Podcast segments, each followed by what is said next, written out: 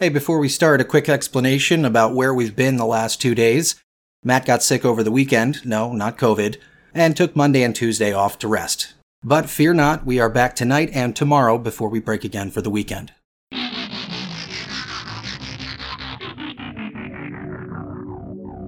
Hello and welcome to What the F Just Happened Today, your essential guide to the daily shock and awe in national politics. I'm Joe Amditis. Let's get to it.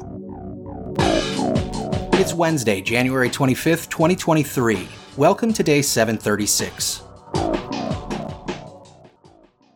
Kevin McCarthy blocked Adam Schiff and Eric Swalwell from serving on the House Intelligence Committee in response to the Democratic led House stripping Marjorie Taylor Greene and Paul Gosar of their committee assignments in 2021 after the pair embraced violence against Democratic members of Congress on social media. McCarthy accused Schiff of lying when he served as the chairman of the panel and said that he severely undermined its primary national security and oversight missions, ultimately leaving our nation less safe.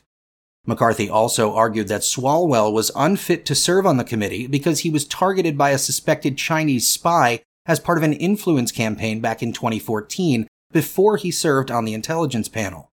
There is no evidence of wrongdoing when it comes to the allegation against Swalwell.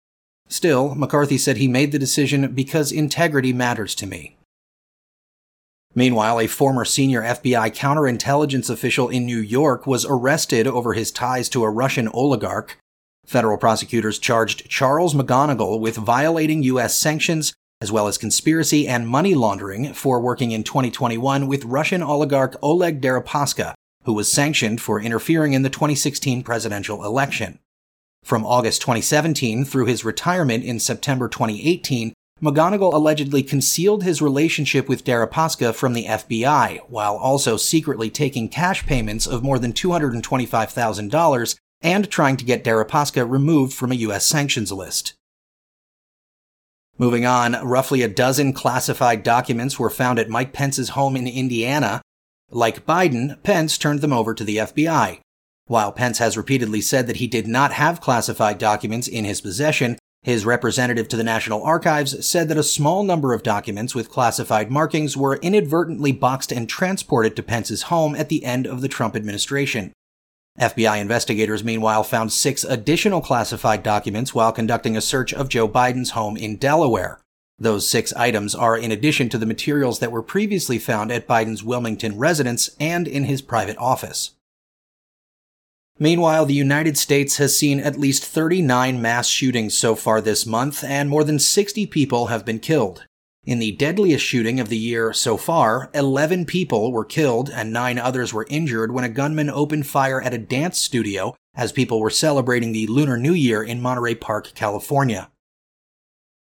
In international news, the Biden administration will send 31 M1 Abrams tanks to Ukraine following an agreement with Germany, which will deliver 14 of its Leopard 2 tanks.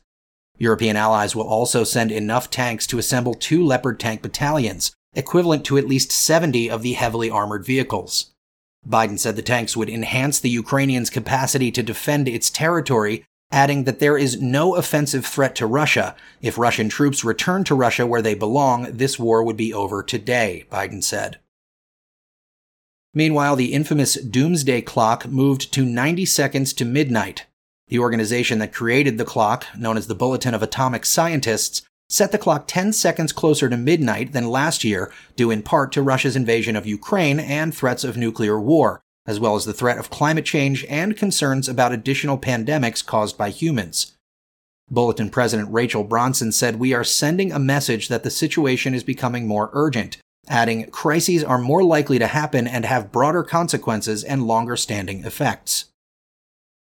And finally, Meta says it will reinstate Trump's Facebook and Instagram accounts in the coming weeks, following Trump's two year suspension for inciting violence in the wake of the January 6th Capitol insurrection. The company said we are doing so with new guardrails in place to deter repeat offenses. The company's president of global affairs, Nick Clegg, said we've always believed that Americans should be able to hear from the people who want to lead the country. We don't want to stand in the way of that. That's all for now. You can find the links and sources for all of these stories on the main website. And as always, visit whatthefuckjusthappenedtoday.com for the latest news and headlines. Until next time, I'm Joe Amditis.